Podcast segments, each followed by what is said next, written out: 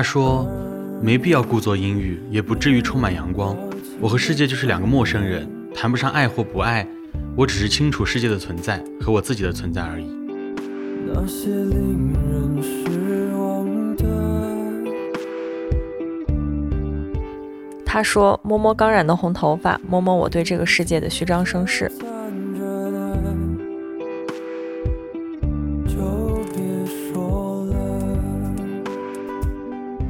他说晚上躺床上哭得再大声，第二天早上还是要戴着面具去面对这个世界。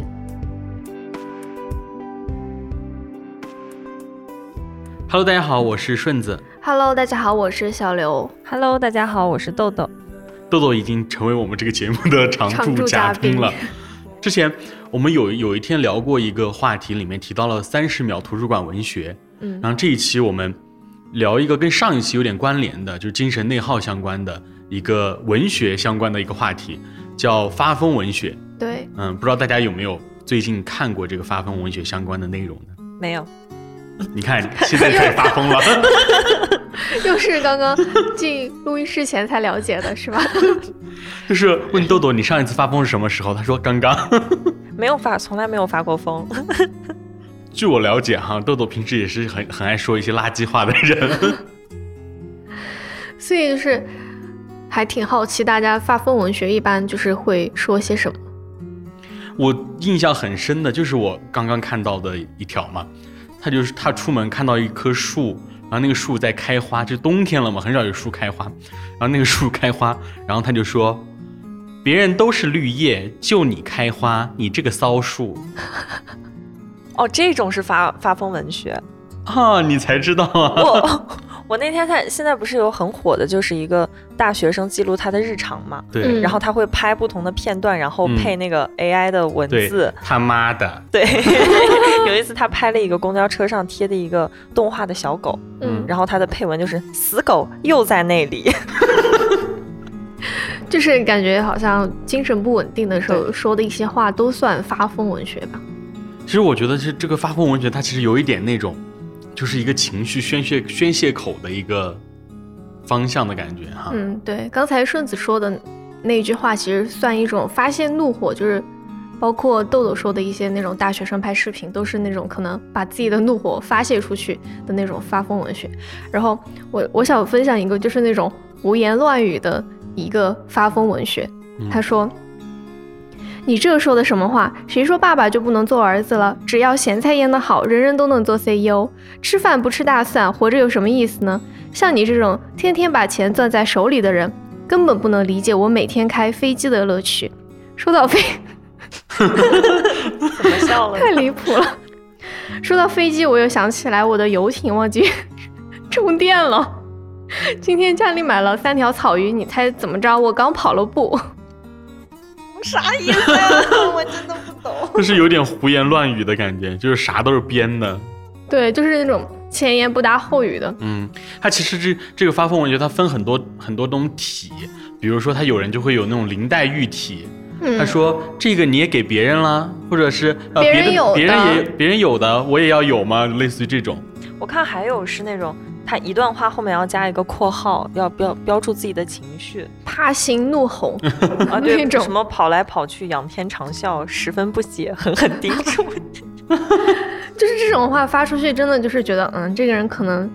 精神不太正常。但我觉得这个还挺好用的，就比如说我要和客户对接的话，他发一个事情我没有理解，我就说、嗯、秦老师可以再说一下吗？后面可以加一个括号，狠狠盯住。那我可能会丢失这个客户。但是加一个还好。哦不，我每句话都要加。我后面问他，我说老师你好，请问方案有反馈了吗？下面就加跑来跑去。嗯，就是他有有的时候他其实是真的在表达一种情绪，就是无声的怒吼的那种感觉、嗯、他因为比如说像我们前面说的，他很多人都是用那种 A I 配文的、嗯、他其实是没有任何情绪的，就是就是很平铺直叙的，然后他是通过一些文字里面的表达来凸显自己的那种情绪。嗯，就我的我想分享的这个其实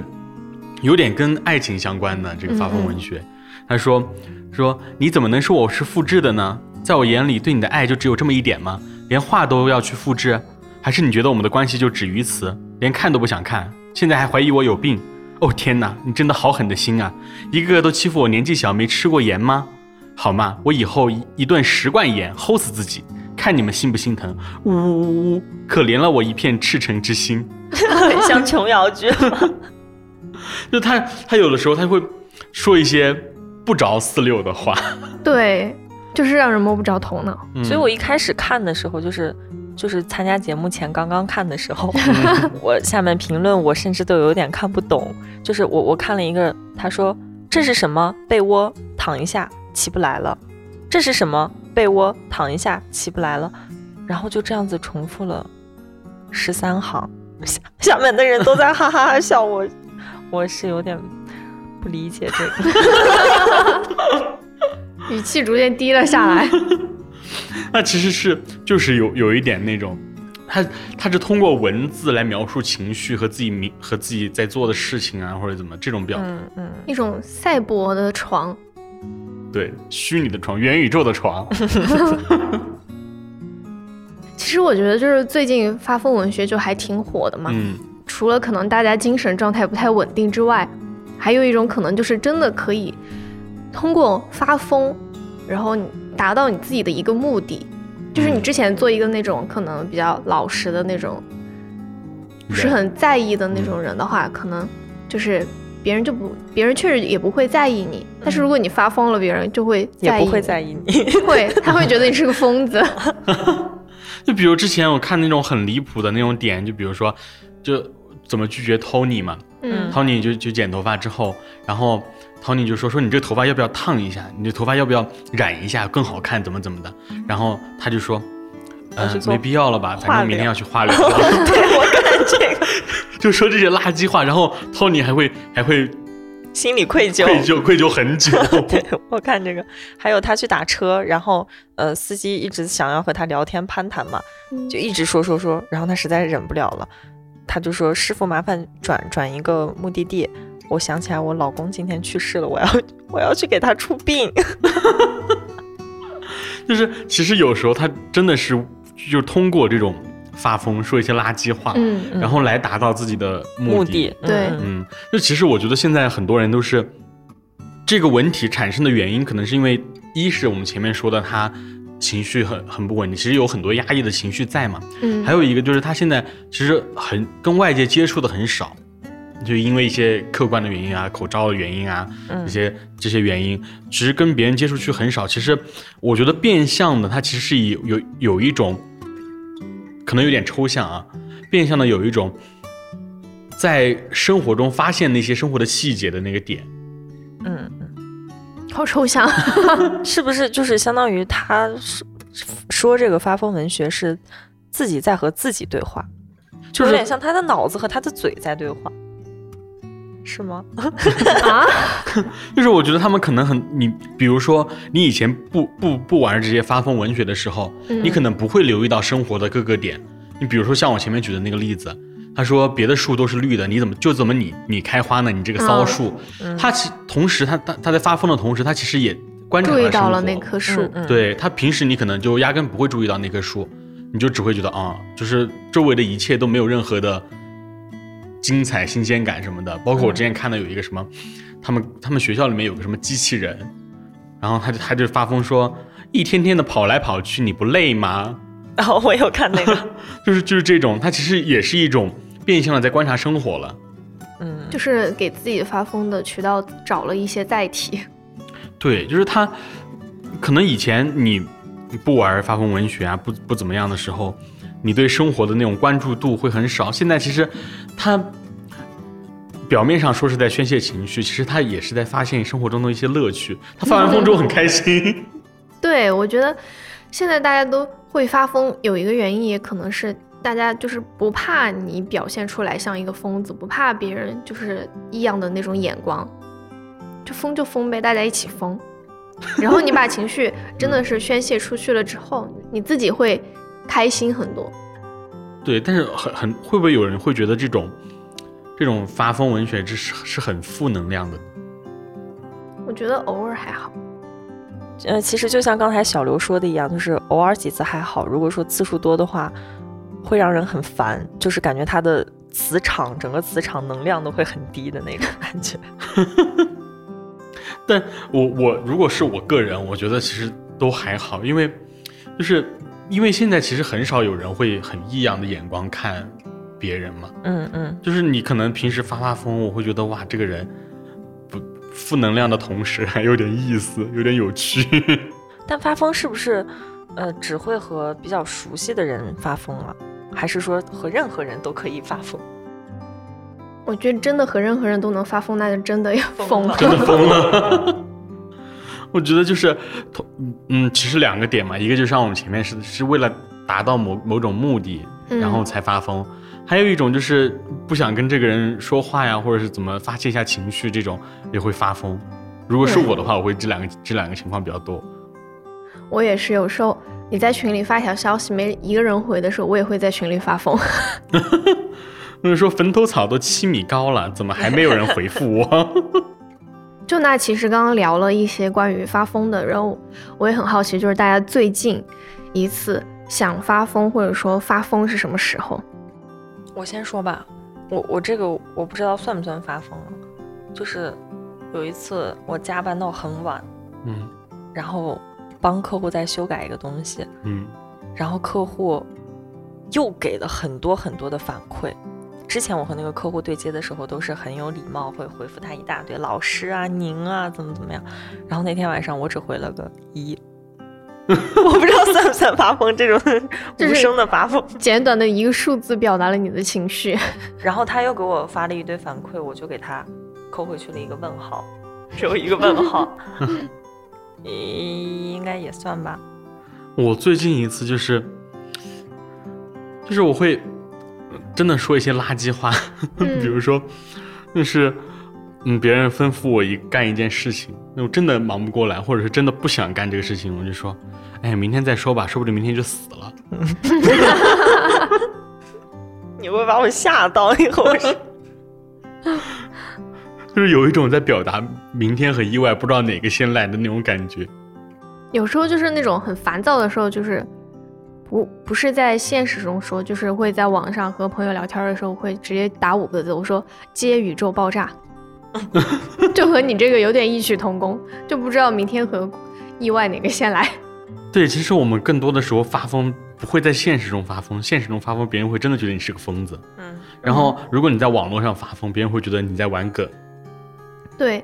但是我昨天晚上真的很想在现实中发疯，就是我之前和顺子也说了，就是说我们我们租那个房子，那个房东很不负责嘛，嗯，然后上周我们那个客厅的那个灯就突然就坏了，然后就在那儿疯狂的闪，因为它本来是摁一次按钮还可以变色，然后当时它就那个灯就是各个颜色在那儿变，蹦迪，然后我就主卧的那个卫生间的那个开关也有问题嘛，嗯，就是你开关那个摁的时候，它会有那种滋滋的电流声。而且就是我想着冬天你洗澡的时候那个水汽比较大也比较危险，嗯，然后当时那个客厅灯坏了之后我们就和那个房东说，然后就说灯坏了，嗯，看是他那边找师傅还是我们这边找师傅，嗯，然后他就说他说嗯他说他他先是发的文字，他说他可以报销，他说但是不要太贵了，然后我们没看见，他直接一个语音电话打过来，但是他是加的我室友嘛，我室友说他当时不方便说话，他就把那个他手机给我，我就接那个房东的电话，他就说他说你们以后有事儿，呃，就去找管家，他说什么管什么事儿管家都能给你处理的，他说像你们这种嗯、呃、什么灯坏了之类的事情，他说按理来说你们住就应该是你们出钱，他说但是我今天心情好，我可以给你报销。然后他他是长母吗？我就很无语，是一个可能五十岁左右的一个男性嘛，啊，嗯，然后他说今他那句话我昨天晚上特别气，他说今天心情好，我可以给你报销，然后我就说我说只是和你说有这个问题，东西坏了我们肯定要先跟你说一下情况。他说他说他说然后他说他说他说他应该也是做那种嗯。呃建筑相关的，他说应该就是灯泡坏了，他说你让物管来换一下怎么样就好了，我说行，我到时候再联系嘛，然后之前一直没空，然后昨天突然就我和室友都在家，我就说，呃，你找那个管家，让他找一下电工师傅来看一下。嗯，然后电工师傅来看了一下，他就说，他说客厅的那个灯估计得全坏，全换，嗯、对，全换。我说，我说你确定吗？我说你确定了之后，我再和房东说。他说，我说要不你拆开看一下吧。他说他没带梯子，改天再来。我说那你再看一下那个卫生间那个开关。然后他把那个开关拆开说，他说这个就是你安装的时候就把它压坏了的，就不是在使用过程中的正常损耗。嗯、然后房东承担。对，我昨天就非常气，我就我就说，呃，你换个灯或者你换个开关的钱谁出不起，谁要你报销啊？就只是先给他说下情况，那该谁出就谁出，又不是出不起这钱。然后昨天我就和我朋友说，我说好烦，我说我要搬家，然后我说想起房东说那句话我就气，如果在面前我真的跟他吵起来了。哎，你说到房东，我想起来我有一次那个算是发疯。我之前的那个房东他是一个老师，嗯，然后大概六十多岁了吧，嗯，他租房子就是呃老人家嘛，起得也很早，然后非常严格的，我们是十号交房租，嗯，然后他每一次都是十号上午六七点钟刚起了床，他就会给我打电话问我能不能今天给他打那个房租。然后有一天也是前一天加班加到很晚，我好容易加班加到很晚我就也是加班加到很晚，第二天我想睡一个懒觉，他又给我打电话，然后在迷迷糊糊之中我就开始发疯。他给我打电话，他说喂豆豆啊，那个房租是不是可以今天准时交到了？我瞬间我就从那个床上弹射起来，我说我说我说于姐我说你别逼我了，每一次你都这么早的给我打电话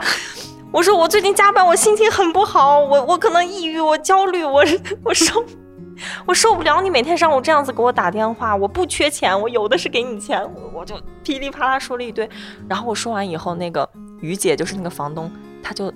呆了大概有五六秒钟她她她就把电话给挂掉了。然后她就联系我的那个中介，嗯，和我的中介说感觉我现在精神状态不太好，让她来直接和我对接我现在想想我那天真的算发疯，我直接起来，然后我和她说完以后我就感觉头顶一阵眩晕我跟他说完以后我又把电话挂了，然后又重新躺回床上就是做急了真的很，哎，也不能说烦吧，就是很会让人发疯刚才豆豆说他说他不太了解发疯文学是什么，我觉得这个就挺算发疯文学，对，挺贴切的就是要把把人逼到一定程度。就是我平时就是正常沟通的话应该是不会打那么多字的，因为好麻烦但是如果真的把我逼急的话我可能会吧。可能你房东也是怕他那个房变成房子变成凶宅他很担忧的给中介打电话说你你和豆豆联系一下吧，他可能精神状态不太好最近他拿你没办法了。所以说这种发疯其实还是还是有效的有用的。对，其实说发疯时候的对同事发疯比较多就经常说一些那种发疯的话嘛，嗯，就老板是不敢了咱们就是说但对同事有有时候就那就真的说让你让你做一个什么什么事情怎么怎么的，然后就就会说一些垃圾话，比如说哎不管了吧，反正明天说不定就离职了离职这种就是大家太容易说了就是，但是很，我其实很少，我不会对陌生人发疯，我还是就会保持我这个人设。嗯嗯，对陌生人发疯，除非就像我刚才被逼急了才会发疯嘛。嗯，我之前好像对陌生人发过疯，就是当时也是在维权的时候对那个客服发疯。嗯，是淘宝吗？好像是。嗯，我忘记当时是个啥了，我说。是个好像是个保暖的东西还是啥，我说好像一直没发货，拖着不发还是怎么样，我说你再不发我就要冷死在这儿了、哦、我想起来有一次我取快递的时候，就是前几天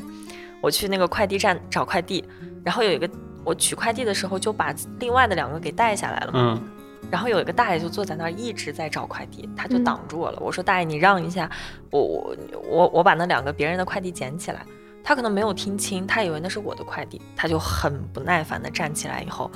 把那两个快递拿起来摔到了我身上，他说捡吧，这就是你的快递。天哪，这么过分！我当时就很生气，但是我一生气我就感觉我语言组织能力就一下子退化了。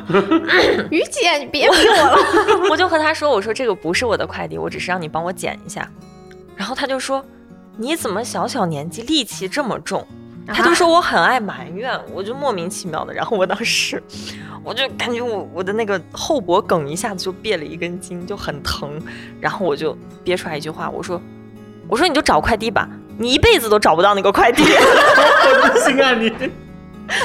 然后我出来以后就一直在想，我说那句话就是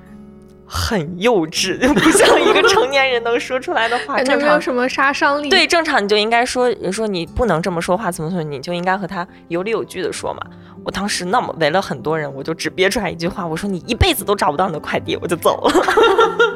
我我有一个事情不知道算不算发疯哈，就是就是 Tony 他会他会给你推很多很多东西嘛，怎么怎么的，嗯、他会跟你聊天。包括你洗头的时候他会跟你聊天，然后我我可能觉得发疯的点就在于他他他说什么我都觉得我我都我都回应他，他猜猜想的任何情况，嗯、我都给他肯定的答案。嗯，他说你是不是住这个小区啊？我说嗯。他说你你们做什么行业的呀？我说嗯，我们做的那个行业，做美发行业，做做文娱行业的，就是还挺挣钱的。然后他说你一般挣多少呀？我说大概也不到十万吧。他说你给我介绍一下。然后他说那你要不要什么办个卡，什么什么烫个头怎么怎么，我说啊我有卡呀。然后、啊、你说你在这儿有卡吗？啊啊我确实有卡。然后他又说什么说啊你这个房子租的买的？我说啊买的。他说哎哎那那挺好的，他说那可以经常来我们这儿。我说啊对对对，我每次剪头发都来你们这儿。就是说一些垃圾话，就他说什么我都给他正向的肯定。不知道这种算不算？算吧，只要是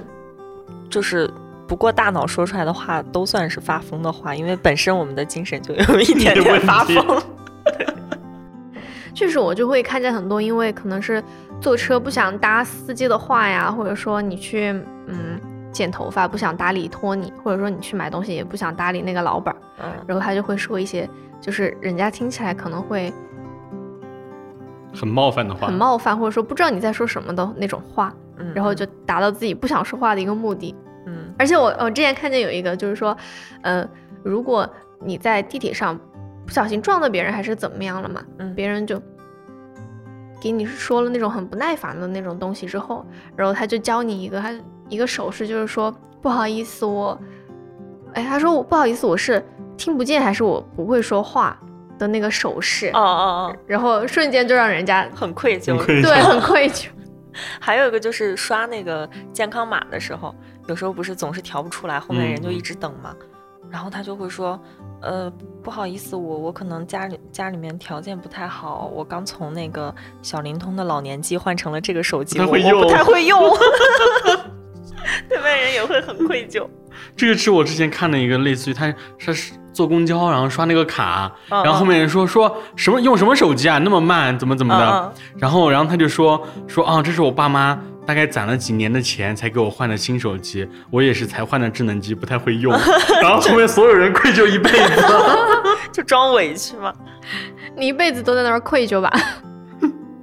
发疯其实有一种就是说一点垃圾话，就像我们刚才说的，其实还有一种就是真真的是被逼急了然后发疯的那种发疯，就是那种我的理解是那种真的逼急了，是那种手舞足蹈的那种发疯，嗯、就是整个人都很崩溃的一个状态。哎哎 说, 说, 到说到手舞足蹈我想起来我好像之前有讲过，就是我小时候每次和我妈吵架之后，啊、就会把我逼得很急。然后我就为了让我妈更生气，我就会我就会跪在地上给她磕头。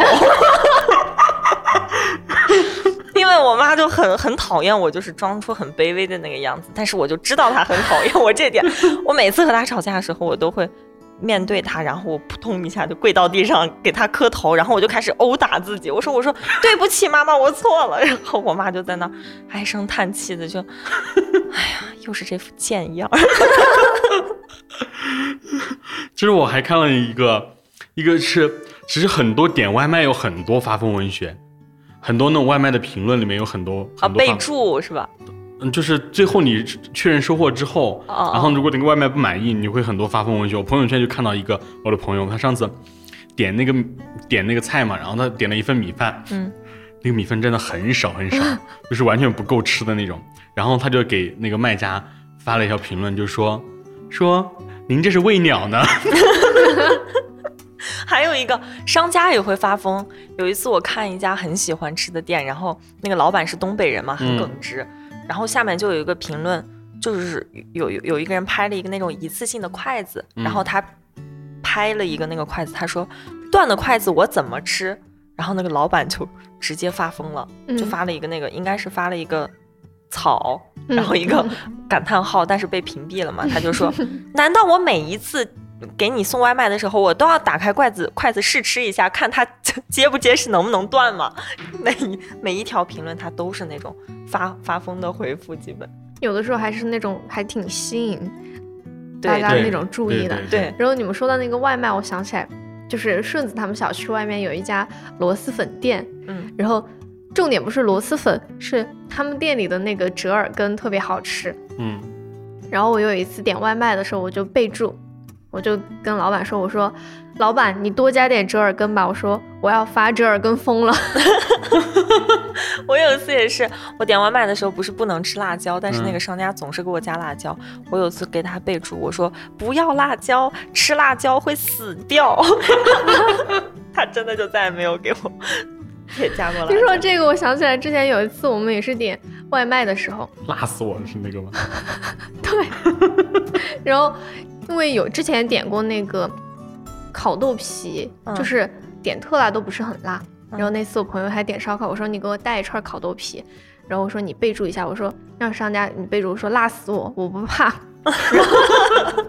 然后那个老板也疯了，他给我加那个辣椒面，嗯，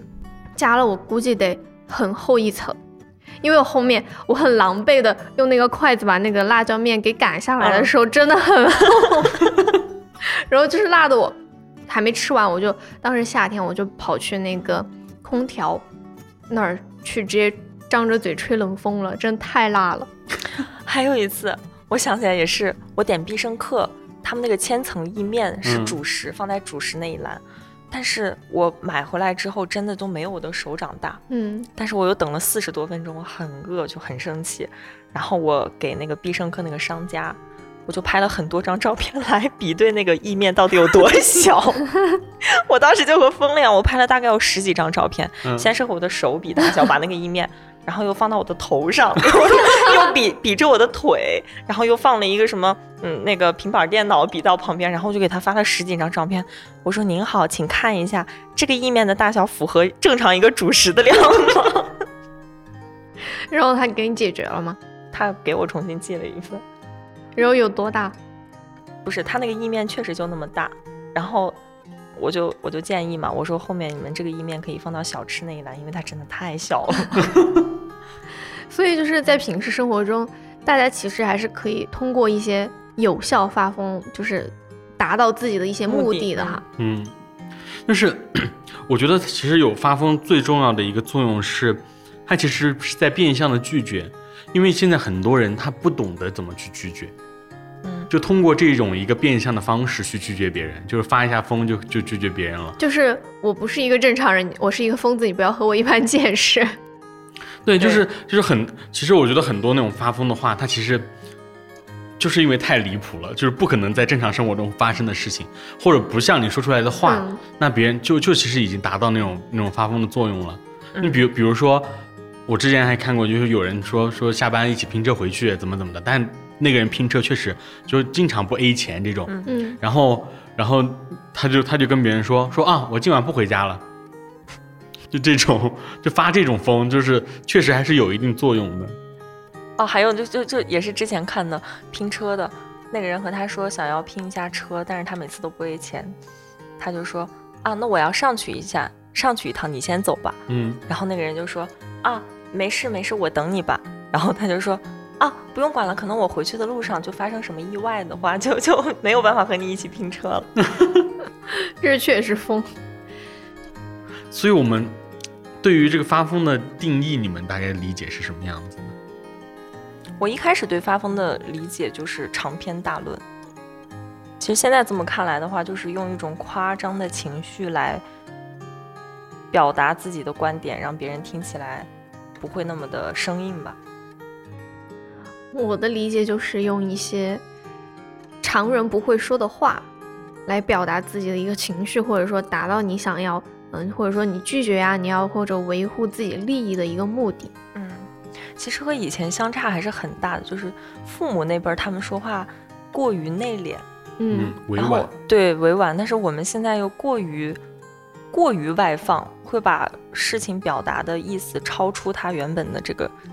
这个这个这个嗯尺度，就会很极端。对，就是可能我们表达的不是这个意思，但我们会把这个事情无限的放大。但是我觉得也还好，因为我们都是在熟悉自己的人面前发疯。嗯，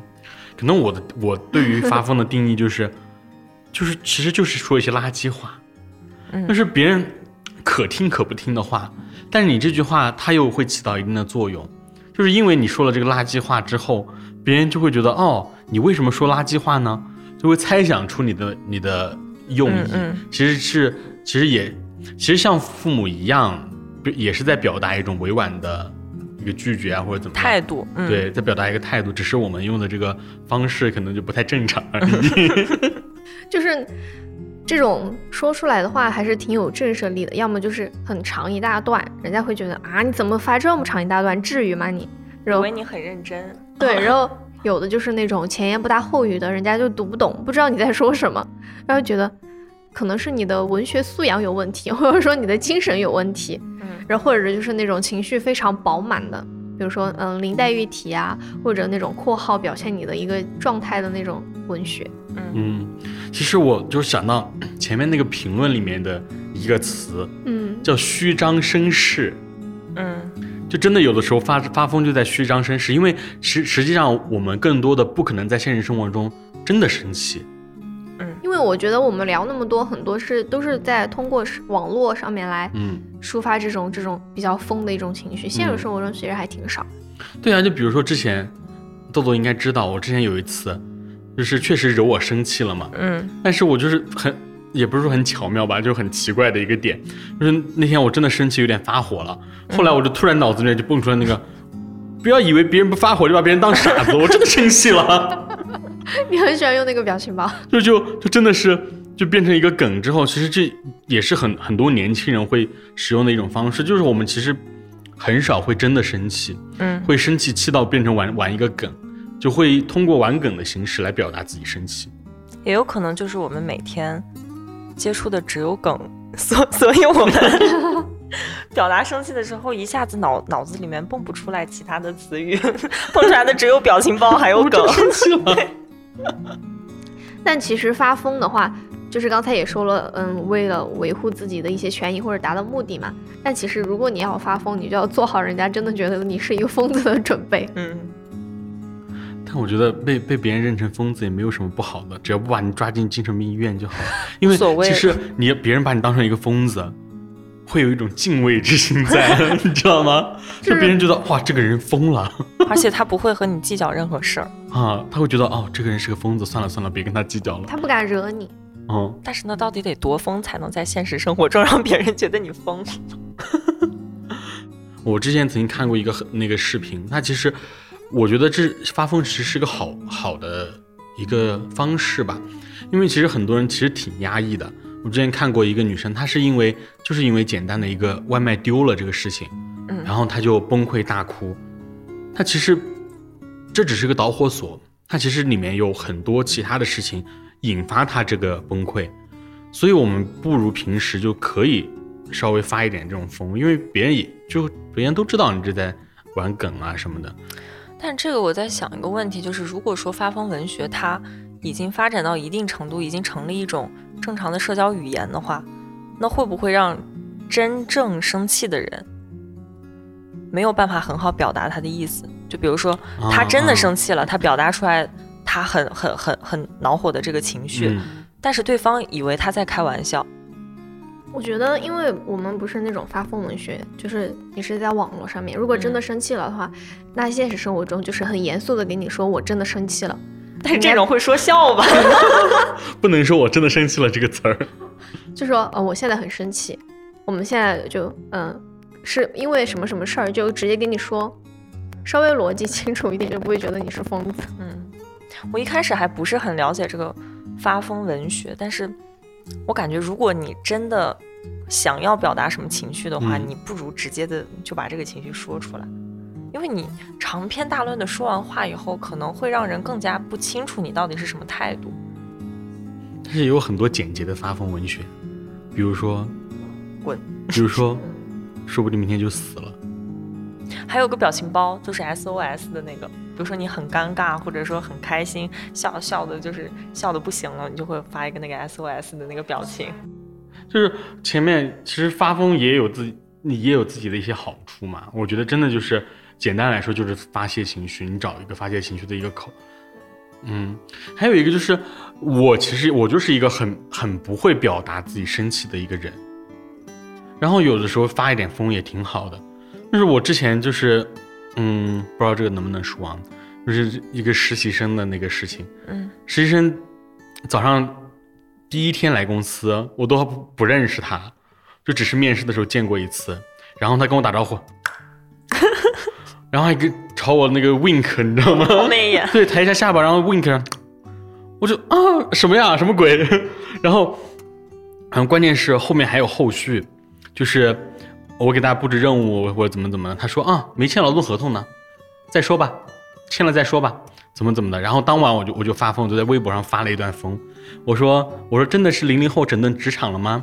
我说为什么零零后的大爷，类似于这样的话，发了一段那种发疯的文学。然后合理的表达诉求是可以的，但有的时候你表达那种那那种诉求就太夸张了，别人就会觉得你在发疯。而且发疯也要嗯也要考虑一个尺度和你们两者之间关系的一个问题，就比如说你和他其实并没有那么熟悉，你觉得是在玩一个梗，是在开玩笑，噼里啪啦说一堆，你们俩还没有到达那种 亲, 亲近的关系，他可能会觉得很无厘头。嗯，对，他就 get 不到。嗯，我觉得有效发疯的点是那个人可以 get 到你的意思，这个很重要。但是你有时候发那个就真的是发逼疯这可以说的吗？逼就是发你真的发疯，发发那些没有用的疯，没有作用的疯，那就真的是发逼疯。其实就是场合加人嘛，如果场合和人都符合的话，你可以随心所欲的发疯，但只要有一点不成立，你这个发疯就会变得很无厘头，也很无效。就是总结起来，如何有有效的发疯，就是让别人怀疑你有病，但不能觉得你真的有病不能确诊。对，就是让别人怀疑你这个有病，疑似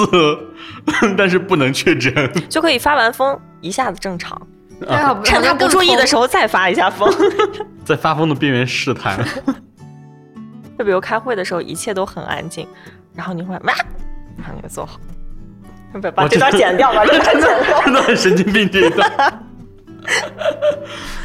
就是有时候就适当的开一些玩笑，我觉得我我是那种很比较爱那种在一些场合开一些玩笑的人因为就是这个是是有个大前提的，你要你要得足够的去了解这些人，嗯，就如何有效的发疯的前提是你得足够了解这个场合和足够了解这个人，嗯，你知道他可以接受的发疯的和那种开玩笑的尺度是什么，嗯，然后你再去发疯就会很有效，嗯嗯，就比如说什么什么那种林黛玉体啊，包括这发疯体，我觉得哈，它其实有也是在有有一点推动大家的那种文学创作水平的。对啊，这不就来了吗？发疯文学啊，就是很多人他平时是是不善于去表达的，他其实通过这种一个嗯怎么说呢，打引号的一个病态的方式吧，去去表达自己的诉求和情绪的时候，他其实慢慢的他他就会学会如何去正正确表达自己的情绪了，会变得稍微更外放一些，我觉得啊，就是你想你你都知道这样的话是发疯的话，那你就可以在日常生活中真的很正式的场合，你就会避免去说这些话，其实有一个警示意义的那种感觉。而且这样子的话也可以让人认识到自己的情绪，比如说现在我感觉很很呃，有一部分人吧，嗯，他不知道自己什么时候该发火，什么时候不该发火，就是他隐藏自己情绪时间太久，嗯嗯，他反而不知道自己的情绪该怎么样，嗯，是什么样的，嗯，这种其实就是他如果说用发疯文学的话他可以清楚地认识到自己这个时候该生气不该生气，到了后面如果真的遇到问题的话，他也能更好地来表达出来。嗯嗯，因为我觉得压抑久了还挺可怕的。豆豆 Q 的这个点其实就是一个情绪管理的问题嘛。其实嗯，你在发疯的时候，你又用这个发疯文学的时候，其实你就是在情绪管理了，因为你不是真的在生气，你其实在有一种调侃和自嘲的感觉。嗯，有可能是真的在生气，就是你真的生气，但但别人就是会会稍微可以接受一点，对，更能接受啊、嗯。所以所以就是你其实在是在变相的做一些情绪管理的事情。嗯，也是在一个尝试表达的阶段嘛。对、哦嗯，所以我觉得也发疯文学这种，嗯，诞生也不是一件坏事，但它绝对不能长久。我说你特别长久的来用发疯文学的话，那就有点不合时宜了。我觉得会就是可能会，呃，扰乱一个人去表达一个逻的逻辑，嗯，语言表达能力，嗯，就是有的人他会本末倒置，他会真的把这种发疯文学啊或者什么一些垃圾话当做日常生活中说的话，你比如说我们说的太多了，就会就会觉得很烦，就是别人不知道如何去跟你正确沟通，对。永远在觉得你在开玩笑，对，就是其实有时候会变相的失去一些有效的沟通，就是你因为你发疯发多了，就狼来了那狼来了的故事嘛、哦、你发疯发多了，等你真正的时候真正疯要疯的时候，别人会觉得哇你是不是又在玩梗，好好笑，哈哈哈哈。就像你救命用多了，真的该救命的时候，人家可能在啊他又在为什么而兴奋啊对, 对，就是我觉得大家如何做到有效发疯，其实也也要考虑一个尺度的问题，除了前面我们说的一个场合，考虑场合，考虑人对象的问题，还有一个就是要考虑尺度。对，就是你这个发疯的尺度是否别人可以接受。你你说有一些是很离谱的事情，其实就还好。你比如说我死了这种这种这种话，就是其实这是有一个文学上的一个技巧的点吧。我之前看经常看一些脱口秀啊或者怎么怎么样的点，就是如何你你如何说一些话，然后让别人可以接受，中间有一个缓和的缓和的方式，就是说你把这个主体换成你自己。 嗯, 嗯，就是如果你发疯，你把这个主体换拿别人说的话，别人会觉得你很冒犯。嗯，如果你把这个发疯的主体或者一些垃圾话的主体是说我自己，那别人就会觉得哎，好像可以接受，觉得你是在自嘲。有时候自嘲确实是一个很高明的艺术。嗯，就其实你在学习怎么用发疯文学的这个同时，也是在学习认清楚你所在的场合和你该说什么话的一个过程，也是一个情商相关的吧。嗯，就是其实你就 学, 学会了察言观色，对，其实并不是在 漫, 漫无目的或者说是毫无节制的在说这些垃圾话。 对, 对，其实我们前面聊了很多嘛，包括嗯，发疯的利弊啊，还有如何有效发疯，还有一些发疯的故事。对，当我们就是利益受到侵害的时候，好言好语是没有用的，我们就应该拿起这种发疯的文学的武器来保护自己就是就是发疯其实是让别人重视自己，重视自己的情绪。对，就是其实希望大家有有这个能发疯的勇气，然后也希望大家其实不要遇到什么事情都用这个发疯来解决，就是也希望大家不要遇到需要发疯才能解决的事情。嗯，学会情绪管理，学会发疯，学好发疯那今天我们这期多云转型就到此结束了，然后如果大家有什么嗯发疯的故事啊，或者说发疯的技巧，或者说对发疯文学的一个想法的话，也可以在评论区和我们互动，我们就下期再见，拜拜, 拜, 拜。